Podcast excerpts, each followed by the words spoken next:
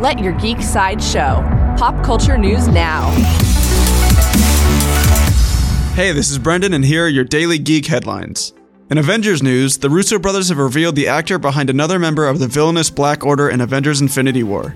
Actor Michael Shaw is providing motion capture for the villain Corvus Glaive, although it has not been confirmed if he is also the voice actor.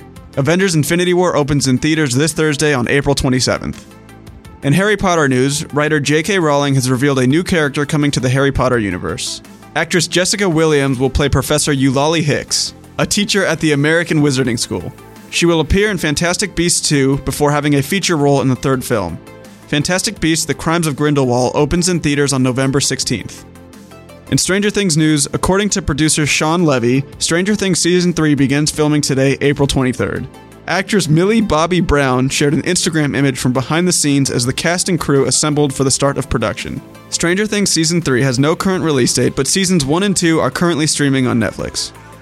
In Comic Con news, Marvel Studios president Kevin Feige has confirmed that Marvel Studios will not be present at Hall H during this year's San Diego Comic Con. The studio will still have a presence at the show and will still be hosting a smaller 10th anniversary panel.